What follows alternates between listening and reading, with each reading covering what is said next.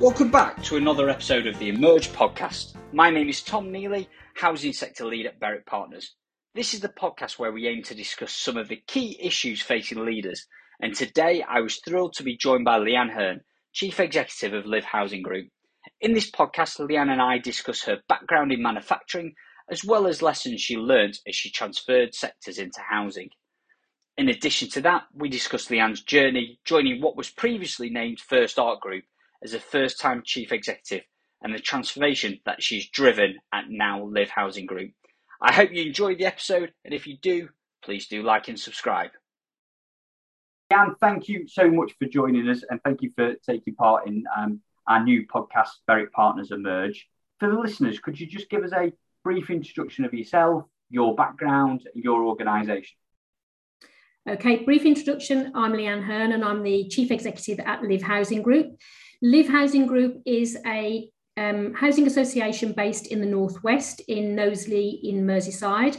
Um, we own around 14,000 homes and we're a community based association that really spends its time on social impact. Um, my background is I started my career in the year whatever as a secretary um, and uh, decided that I wanted to do something a bit more technical. So I'm an engineer in background. I spent my early career in sales, marketing, and engineering. Um, and I was manufacturing um, MD until 2008 when I decided to come into the housing sector on a full time basis. You mentioned that you, you obviously developed your career in a completely different sector in manufacturing and engineering, which is very different to your arguably your generic kind of CEO of the housing sector. What, why did you choose and then pursue a career in housing? So uh, it was an active choice. Um, so I can't say it was an active choice for every other career step that I took. Sometimes it was being in the right place at the right time and just having some ambition. Um, but the actual step into social housing came as a result of a non-executive job that I took. So I've been a member of the Academy for Chief Executives, which is um, pan-sector, um, pan-European, but I'm based in the UK group. Um, and I joined them in about 2001. And whilst there, I met a new member who I was asked to buddy up when she joined, a lady called Lindsay Williams, who is currently Chief Executive at Futures Housing Group. Lindsay was just setting up as a new chief exec for a new business called Amber Valley Housing. It was a stock transfer. She was looking for board members, wanted somebody who was commercial. So I thought, oh, that sounds interesting. I'd hit a big milestone birthday and had decided that I wanted to do something different and give something back as, as you do uh, joined the board and got hooked.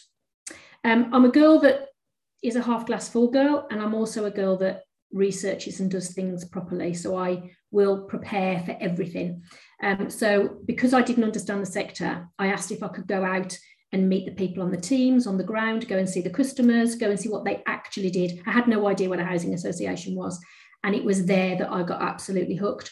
Um, I stayed with them for the full nine years and, and took them through a mergers as, um, as vice chair and chair of one of the subsidiaries. And whilst there, just decided I need to do this permanently. Um, I had to take quite a drop in salary and drop in status because nobody at the time would accept somebody out of sector. Um, and then I've worked my way back up and I've just been I was going to say I've been really lucky. I don't believe I've been really lucky. I have had some great opportunities. I think um, it's interesting the harder you work, the luckier you get. But I have had some great opportunities and some great mentors along the way that have really helped shape my career with me and for me. And, and just on on you talk about your journey there, Leanne. I'm really interested in some of the things that you you've picked up during your time out of the sector, but also clearly kind of as, as a non-exec as well. Do, do you think particularly within the manufacturing sector, do you think that some of those key principles has now shaped the way that you le- lead Livv housing?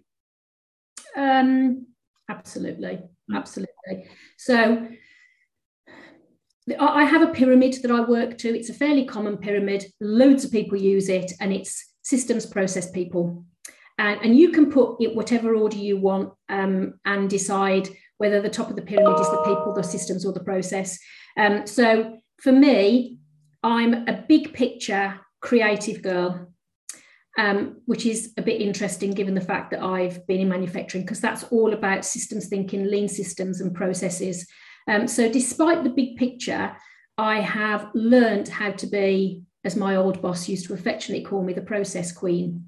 So I get process um, and I get um, how you calculate a process and think through the system to be able to get the right outcome and the role that both the people the process and the system plays. So absolutely that came from from manufacturing. I think from commercial sector the thing that i really learned very early on is that success is failure and vice versa and both matter. And you can become successful once you've failed. It is a equal driver. Um, percentages is a really humorous one because nobody really works in percentages in the sector. Um, and I hadn't realised how quite as good at percentages I was in my head because every commercial business I've ever worked in does everything on a percentage because that's the balance. So, um, so that's been an interesting one.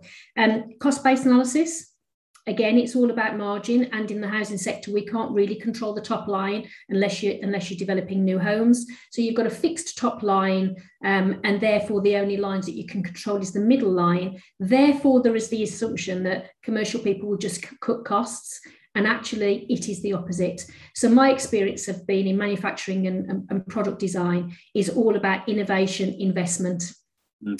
So it is about margin, it is about cost based analysis, but it's about innovation. And then the other thing that I brought in is um, reward, which sounds ridiculous because everybody in the housing sector would, uh, would, would assume and believe that we have a really good reward system in our businesses, but it's really antiquated. Mm. And, um, it, I learned that there are lots of ways of rewarding people and rewarding success and failure in manufacturing that are the things that I think I've brought with me along the way in my little tool bag. Brilliant. No, that's really interesting. And Like I say, it's great to see you mentioned there when you first joined into the housing sector, it was it wasn't the the thing to do, bring people in from out of sector, was it? Whilst now mm-hmm. it seems like people are certainly more. I know we, we worked together and brought some people in from from the from out of sector as well, and and they they can certainly challenge the status quo as well. And as you said there, you, have brought some great things into into the housing sector, which is great. And you, we we've always coined the phrase "profit for purpose," and housing is an incredibly purpose driven environment. But what's your why, Leanne? What, what drives you each day as chief exec? Jigsaws and aspiration is my answer to that um, because jigsaws is um, all about small pieces in a big picture and i'm really good at seeing all those pieces across the piece that other people can't necessarily see and i can see a big picture from them so i'm good at pulling those things together and creating opportunities for that. And then aspiration for me, it's it's all about people. Always has, always will be about people, and that's finding somebody help. Uh, sorry, finding somebody to uh, to help them understand what their aspiration is and how they want to get to where they want to get to, or helping people in some way um, live the life that they choose to live and that and i don't mean that in a sycophantic kind of way i mean whatever i can do to bring somebody closer to whatever their vision drive um, aspiration opportunities are uh, is the real thing so it's all about people and it's all about big pictures Brilliant. and that that leads really nicely on to kind of the, the next question and a lot of people that that know that you and I are sitting down and having this conversation. We're really keen to understand when they listen back to this podcast is is about the transfer, transformational journey that you've taken what was First Ark to Livv Housing Group. Yeah. So if we, take it back, what is crazy because it's absolutely flown to, to October 2018 when you, you first you joined as a first time chief executive in what were, was a G3 organization known as First Ark or Knowsley Housing Trust. When, yeah. when you walked through those doors on the first day, did you know what culture you wanted to create in the organization, or did you arrive, see the lay of the land, and then make your decisions? so I always think that when you're setting a goal for anything, that you define it by the thing that you're running away from and the thing that you're running towards. You know this stuff. It's the mm. way towards goals. So I had a lot of away goals you know i didn't i wanted to take out the complication i wanted to take take out all of the uncertainty uh, but i hadn't yet defined what the two was okay. the only thing that i had defined that the two was was compliance we had failed abysmally on compliance now in my experience that is not about a failure to do a job it's about a culture Mm. And the thing that I was really clear about was that there was not a compliant culture in that business. And that's not about the G3 and the fire safety stuff. The reason I knew that was because nobody stuck to the parking rules. When I went into the car park on the first few days, the visitors' car parks were full up and the disabled car parks were full up. So when I went and asked who was in the car in the car park, I discovered that people randomly placed their cars where they chose. And when I sent out an edict that said, don't do that, I got ignored. So I knew from the point at which I'd arrived, there was not a compliance culture there. So my first cultural target was absolutely the, compli- the compliance piece. Mm. Beyond that, I, my driver wasn't about defining the culture. My, my driver was about helping the people in that business who knew it better than me to define the culture. And that for me was all about getting authenticity in our business. My major target was actually to give people their pride back. And that's language, interestingly, that comes from my chairman. Right. So I didn't articulate it in that way at the time, but he said people have lost their pride. We need to give them their pride back. And he was so bang on that I hung on to those words and used them. there were a lot of people who felt ashamed of what KHT had done and been perceived to have done. So I set about getting a culture of compliance and then set about working with the people in the business to help me shape the culture that gave them their pride back. That's really interesting. It, it, particularly, like say there, the, the parking culture, it's like I say those small minutiae to, to kind of those marginal gains to get a bigger big picture, as you say there. it's it's really interesting. And when you talk about uh, and when you wanted to create not only the compliant culture, but also give people and that feeling of pride of going to work to what it was, obviously Knowsley Housing Trust and now Livv Housing Group. You've got, you're trying to do that in an organisation that's probably, arguably, correct me if I'm wrong, feeling quite bruised as it was a G3. It's kind of got a lot of press behind it as well. Did you meet much opposition or resistance in trying to do that? I mean, in a, in a group of roughly 500 people, there are always going to be one, two, three, or four people that are going to be the ones that are going to be against it. Mm. Um, and I had a phrase which was um, welcomed quite a lot by the other 497 or whatever it was, which was there's no bars on the windows and I haven't locked the doors. If you don't want to be here, let me help you go. Um, because those people that want to be here are really desperate to prove that there are some good things in Knowsley as a borough, but also as in us as a business. So no, I didn't. I didn't really um, face any resistance at all. In fact, most people, including the stakeholders, and we did a perception survey with customers and stakeholders, and I did a culture survey with the, with the teams. People were really wanting to help us and wanted to engage because people recognised that we wanted to do better, and we weren't standing saying it's nothing to do with us. This was somebody else's fault. Everybody in the business, even those people who didn't really understand, anything about the areas that we'd failed in. We're doing the what do we need to do to, to get this better? We want people to see what we can really do because we do some good stuff and we do some good stuff. So the, for me, the culture was getting people as a team to know to say the culture's about us it's not about you if you think it's about you you're in the wrong place and we'll help you go and find somewhere else to live and work but if you want to do it about us then we'll do it together and and i've got really warm responses from people.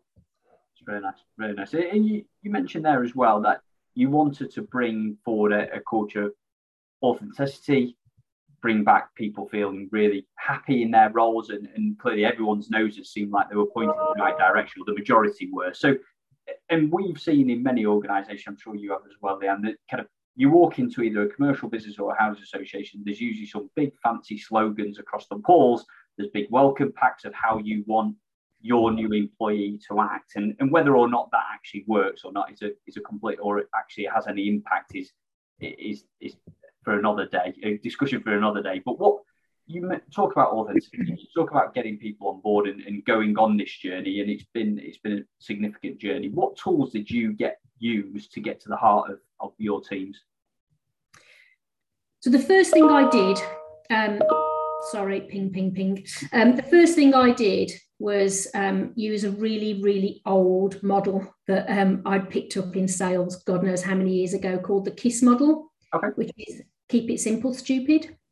Um, and I just went back to the business and said, you are overcomplicating and we are overcomplicating everything. If we take everything back to its absolute core and keep it simple and take our business back to the core, that's what we're going to do. So, for my first message was the target is core business will be the core of our business, i.e., the housing association and the services we give to customers will be the core. And the how we're going to do it is the keep it simple, stupid, which went down really well. Um, I, I hear the conversation Tom, I hear the point in the in, in, the question, and no, I don't buy with those pictures on the walls. And we had loads of pictures on the walls about our old values that were absolute rubbish, and nobody could give me the values. So I took them all down. Everything came down. Took all the pictures, all the slogans, got rid of all of all of that, and said we were going to start from the beginning. So how I started was um, the thing my dad always said you know you've got two ears and one mouth and you use them in that order. So i listened to hear and to understand. I did road shows i did a conference i did lots of blogs and vlogs so that people could understand about me. Um, i happily made mistakes and shared that as well as celebrating somebody else's success and not just mine. So that the, the, voice of me was the voice to start with, which isn't a naturally comfortable place for me, I'll be honest. Mm. Um, but, but I knew that people needed to have a leader that they could trust and follow and work with. Um, and so then once I'd started to build the, the, executive team up that they could trust, you probably know the history that, of our executive team. We hadn't had a full team for years, nobody lasted any time. Once I got the trust in the exec team, then I started to roll that out too. So um, the thing that we did was we defined the real vision of our business. This is before the brand. We started to do the brand work, but we decided that we would form the vision and the values of our business, but that that would be done by the business. Mm. I didn't do that. I brought somebody in to facilitate that, and we did workshops with the teams and we listened to what they said to us.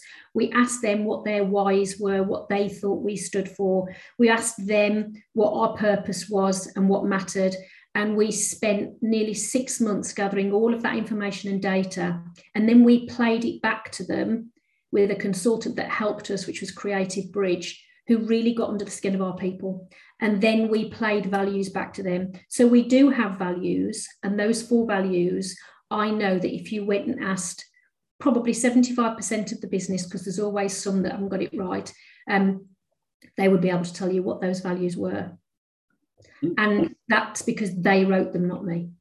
And, and that really rings true, Leanne, that you, you understand and get the power of communication, yeah. but also you make it sound very easy. And as you say there, when you were doing the conference, when you were doing the road shows, it, it, it can be at times for any leader quite naturally uncomfortable because you are putting yourself out there. Appreciate you, you've kind of worked with the teams to make them find the values of the organization. But wh- where do you think in your career that you really developed that skill of the power of communication in your career?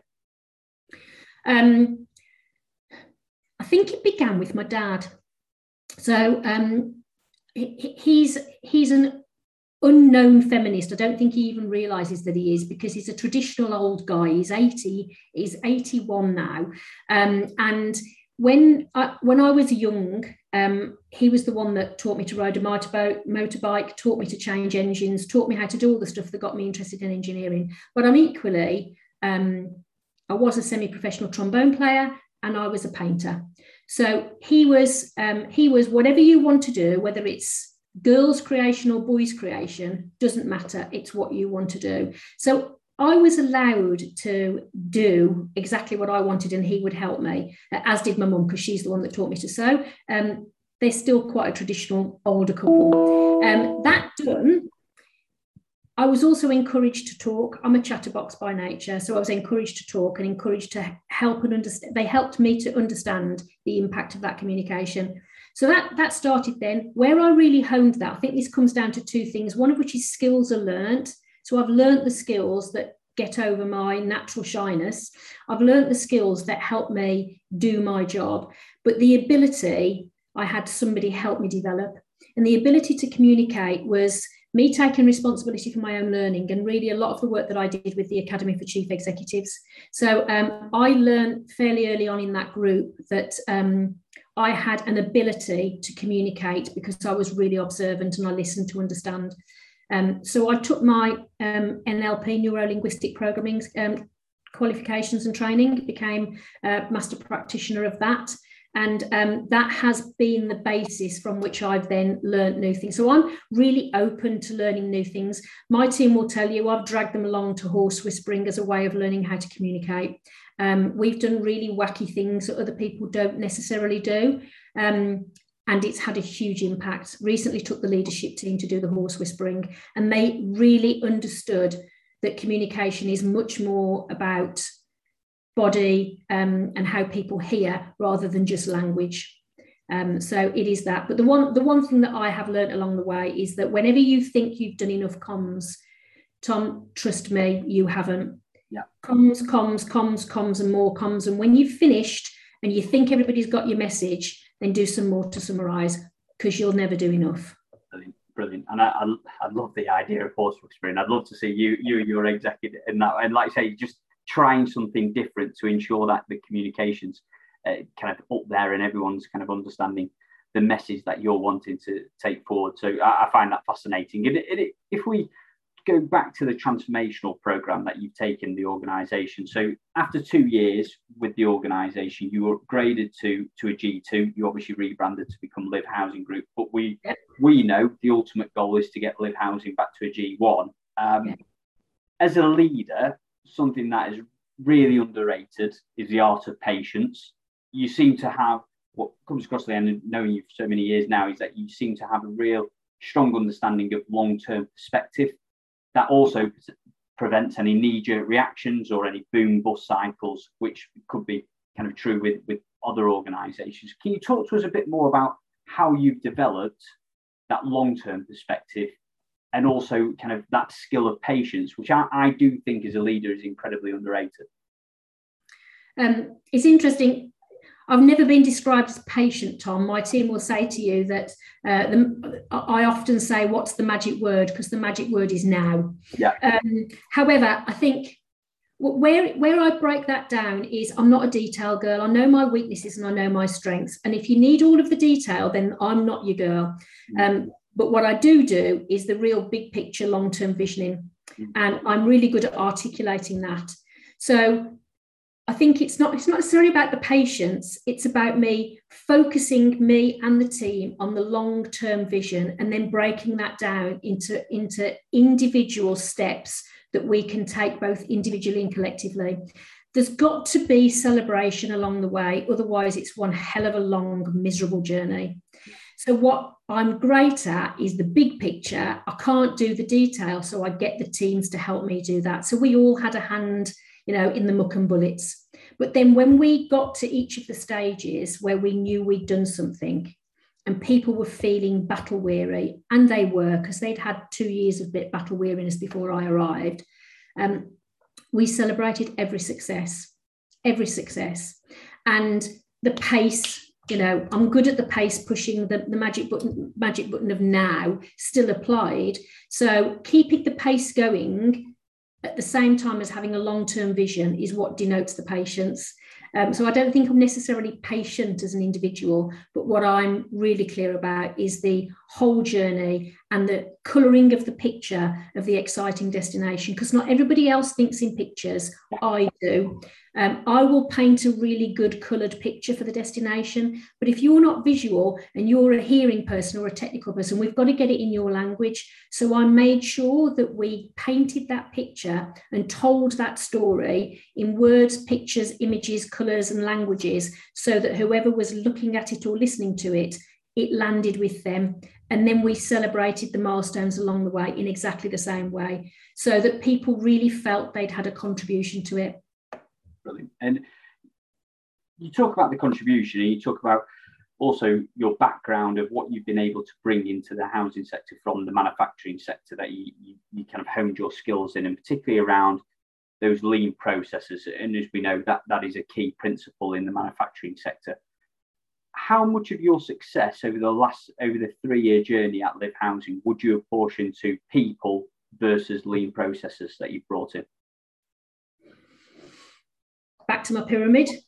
So I think it's three, not 2 mm-hmm. um, and it's people process and systems and the old adage of you know having the right people in the right place with the right tools doing the right things means that you get the right outcome so i don't think you can have one stronger than the other um, we you know we, we had a, a, really broken process in empty homes voids some people call it um, we had to start with the process but how i did it was got the people to write the process. And we didn't do it in a systematic, lean systems thinking way. We did it in a visual way. And we got people into a room to draw it, feel it, see it, and work out each of the stages of the process, what happened. So I think it's literally a third, third, and a third. And that pyramid will change. I'm Obviously, in a pyramid, the bit at the top is a smaller amount. Yeah. Um, I think you f- sometimes flip it on its head. So when I started, the people were at the top and the biggest chunk of work was at the bottom, which was the process. We then put the system in place. But now we've got the process and the system right. I've now flipped it so it's an upside pyramid, and the people are the most important thing because they're the ones who are delivering that. They're the ones who are testing it. They're the ones who are making that the custom, making sure the customer gets the outcome that we set out for them to have. Right. And what looking from the outside in, Leanne, it seems like you've you've created a fantastic culture within Livv. There's no doubt about it. People talk incredibly highly about your organisation. So therefore, um, you and I have had this discussion um, off off a recording. Is that it's vital that leaders, the leaders that you bring into the organisation, only not only add but add real value rather than disrupting the culture that's taking you quite some time to build. So what are the key characteristics do you look for when you're trying to recruit into your senior teams? The first one is values. Mm-hmm. We're a value driven business. We're a value driven, I mean, you said right at the outset, the housing sector is a social housing, is a, a sector with a social purpose and a purpose. So for me, it, you don't have to have a social purpose, but you absolutely have to buy into our purpose. So um, values is critical. And then the second thing for me is having some ambition. Now, I don't mean that everybody wants to be ambitious enough to get to the next stage because we all need a mix of people who are perfectly happy at the level they're at and people who are driven to, to, to achieve different things. So, when I say ambition, I mean ambition to do a great job, ambition to do the right thing, ambition to listen, to understand, to hear what we're trying to do and learn what your contribution can be to get the outcome that we want those are the those are the two things I always believe that you can train skills. You know that we've had this conversation. You know, I've I've taken the decision on more than one occasion to bring in somebody who is only experienced at a level below the job we're recruiting to. You can't do that every time. When you can, if the gap is in skills, I can train skills. I can't train culture and I can't train attitude. Old school thinking still plays the same. So I always recruit for attitude. Have you ever got that wrong? So have you ever decided? Appreciate you. You you were really clear there that you you hire on attitude. But have you ever hired someone who's who's been referred to you or, has got fantastic credentials as a CV, and, and clearly got got that wrong? And what have you learned from that experience? Like I said, failure is just as successful. So yes, I have. Yeah. Um, I've done it. I've done it two different ways. One actually was with your organisation some time ago when I was working with somebody else, um, which was I think frustrating to the consultant that was working with me at the time. One of which was where I was able to stop it before it started. So I was persuaded in an interview setting by a candidate that was sitting in front of me, and I was persuaded by others. Um, and I couldn't pinpoint what it was. Um, but I knew that with with all of my training and skills, that um, my gut was telling me from my NLP training, this person wasn't a fit for us. That what I was getting was a really brilliantly articulated response, but what I wasn't getting was the gut feel. So I was persuaded that she um, should be appointed, and I just didn't feel right about it. But it wasn't just my decision, and I am one for working in teams, so it was a team decision. Therefore, we went with it. This individual, um, at the stage at which we started to offer the job and make the offer, came back with counter offers and started to play games. And at that point, I went, I knew this person was wrong. So I withdrew the offer, which was apparently not well received by the consultant at the time that I'd done that. Um, but it was the right thing to do. And I'm so glad I did. So that was one of my lucky escapes, I'd say. But it taught me something that um, sometimes collaborative working is brilliant, but sometimes in, as, as, part of your role in that collaboration, you have to be brave. And I wasn't brave enough to argue with somebody whose judgment I trusted and I should have done. So I have learned to be braver, even though, as I say, naturally, you know, I, I can come across as a bit of a gobshite, um, but I'm naturally introverted in some ways. So I've forced myself to do that.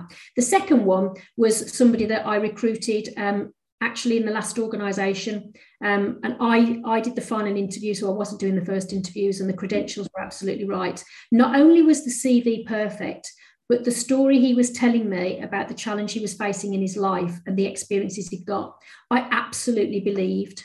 And what I ended up with was a complete Walter Mitty. And I mean complete Walter Mitty. He told me he was a pilot. He told me he got diagnosed with cancer. He told me that he invested a million pounds in two houses in, in Liverpool, um, all of which turned out to be complete fantasy. But I believed it for a year because I kept giving him chances. And eventually, um, when he wasn't delivering, good old fashioned um, management of performance was the thing that tricked it. Because mm. I then had a conversation that said, You're not delivering on these things, let's talk it through. And he couldn't give me the answer. We ended up um, like lots of situations where we compromised him out. So we had a settlement agreement because it was the best best thing for him and the business. Um, but I used that as a case study and went back to my exec colleagues and said, let, let me show you.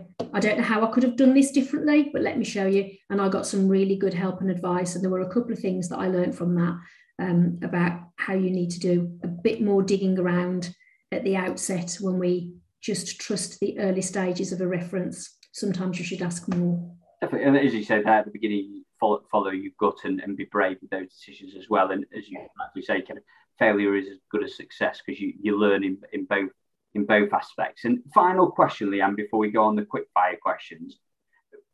You've clearly got you are still on that journey with Livv Housing Group, but you're you're certainly a lot further further on than some organisations. What advice would you give to any other chief executives who are about to embark on a large transformational change program?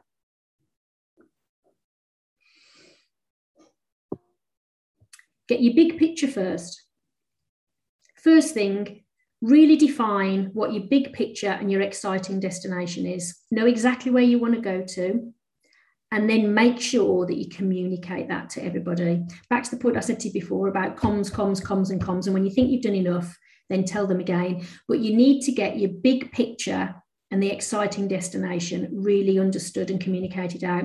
And then my um, lovely boss, Carol Matthews from Riverside, um, uses a phrase that I learned from her and has stuck with me that when you get something, she'll go, Well, what's the first three things you can do? And then the next three things you can do, and then the next three things.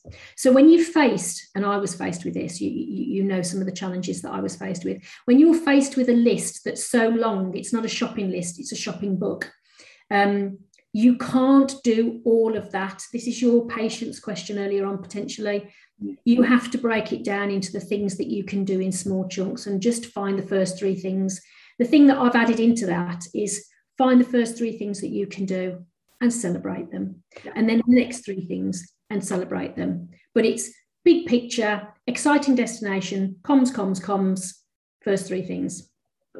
Brilliant. What a great way to finish the conversation. Th- thank you, Leanne. And, and as I said, I, I always thoroughly enjoy our conversations, but I've found it incredibly insightful as, as always. And, and, before I let you go, we, we've got four quick fire questions. So I'll, I'll excuse the pun, fire away. Uh, what, what has been the most valuable leadership lesson you've learned? I think about authenticity and um, showing your vulnerability. What, what advice would you give to an aspiring leader starting out on their journey? So, um, I would say that they need to be really alert to listen and hear. Thank you. And what, what do you believe to be the key leadership qualities required in today's world? Oh, God, the obvious answer to that is flexibility. Final question, Leanne. What one leadership book recommendation you'd give to the listeners? So, that's quite easy to answer because I hate leadership books and I'm not a really good reader. Yeah. Um, I'm a I'm an avid reader, but I'm a bit of a bit of a traditional girl. So I'm a Jane Austen girl. Um, however, I'm also a rugby girl. So I've always loved loved rugby, and um, me and my husband and my friends follow rugby, which I think I've probably told you before, got me into a bit of trouble in Merseyside because I mean rugby union and they mean rugby league. Oh, yeah, so I would recommend a book because um, the the person that I went to see speak is a guy called Humphrey Walters, and um, he was the coach that worked with Clive Woodward to set up the England um, rugby team that won the World Cup. And the principles of setting up that team and developing that team culture and the team ethics was Humphrey Walters' work with Clive Woodward. You won't see Humphrey Walters, he's now long since retired, but he was a sailor, as in he sailed around the world in yachts, um, who worked with, with Clive Woodward to build those principles. But Clive Woodward's book, Winning, has all of those principles in. So I definitely recommend that. So I'm a great believer that we can learn a lot from other industries, and sport in particular has some fantastic. Uh, lessons around visualization, around team ethics, around goals and behaviors that we can learn from. So I'd say go watch Clive Woodward and even Eddie Jones. Eddie Jones has sent some really, really great management messages that we can learn from. One of which you would like, because the first one he always says, is bring the right people in yeah. from the start. Yeah, brilliant. Thank you ever so much. Leanne, I, have thoroughly enjoyed it as I always do, uh, chatting to you. So thank you for joining us on this podcast and, and look forward to catching up soon. It's a real pleasure. Thank you, Tom. Thank you for listening to Emerge Leadership Lessons from Berwick Partners. If you enjoy listening to this episode, please like, rate, and subscribe to ensure you don't miss an episode. Thanks for listening.